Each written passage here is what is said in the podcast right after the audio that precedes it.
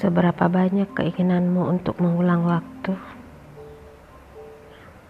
agar kamu bisa mengambil keputusan yang berbeda, memilih pilihan yang lain, menunda sesuatu, atau percepat sesuatu?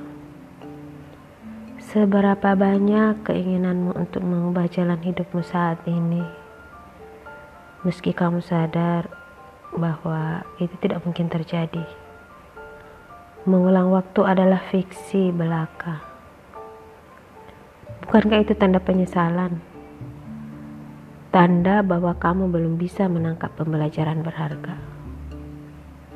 Tanda bahwa ternyata kamu mengulang-ulang kesalahan yang serupa hingga kamu ingin mengubah banyak keputusan. Mengubah banyak keputusan dan pilihan yang pernah kamu ambil di masa lalu.